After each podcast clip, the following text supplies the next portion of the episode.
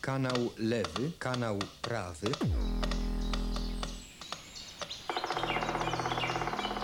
Punkt słyszenia. Dźwiękowe spotkanie z łazikiem gawędziarzem.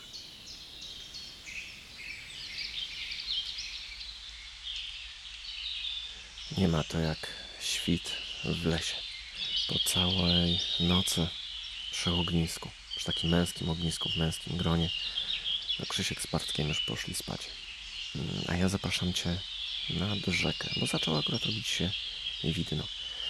A że las, w którym e, śpimy już drugą noc, mm, jest nad samym brzegiem rzeki Bóbr, no to posiedźmy chwilę nad tym bobrem i posłuchajmy, jak budzi się życie, takie leśno-rzeczne. Jak ten dzień się zaczyna. I wrażenie jest y, dość y, niezwykłe, bo jest cicho, cicho w nocy, cały czas cicho i w momencie jak zaczyna trochę świtać, budzą się praktycznie naraz wszystkie ptaki. Ja już jestem trochę padnięty po całej nocy, więc y, udam się już do hamaka, a ty posiedź tutaj i posłuchaj ptasich śpiewów o świcie i cicho szemrzącej rzeki. I do usłyszenia następnym razem. Cześć.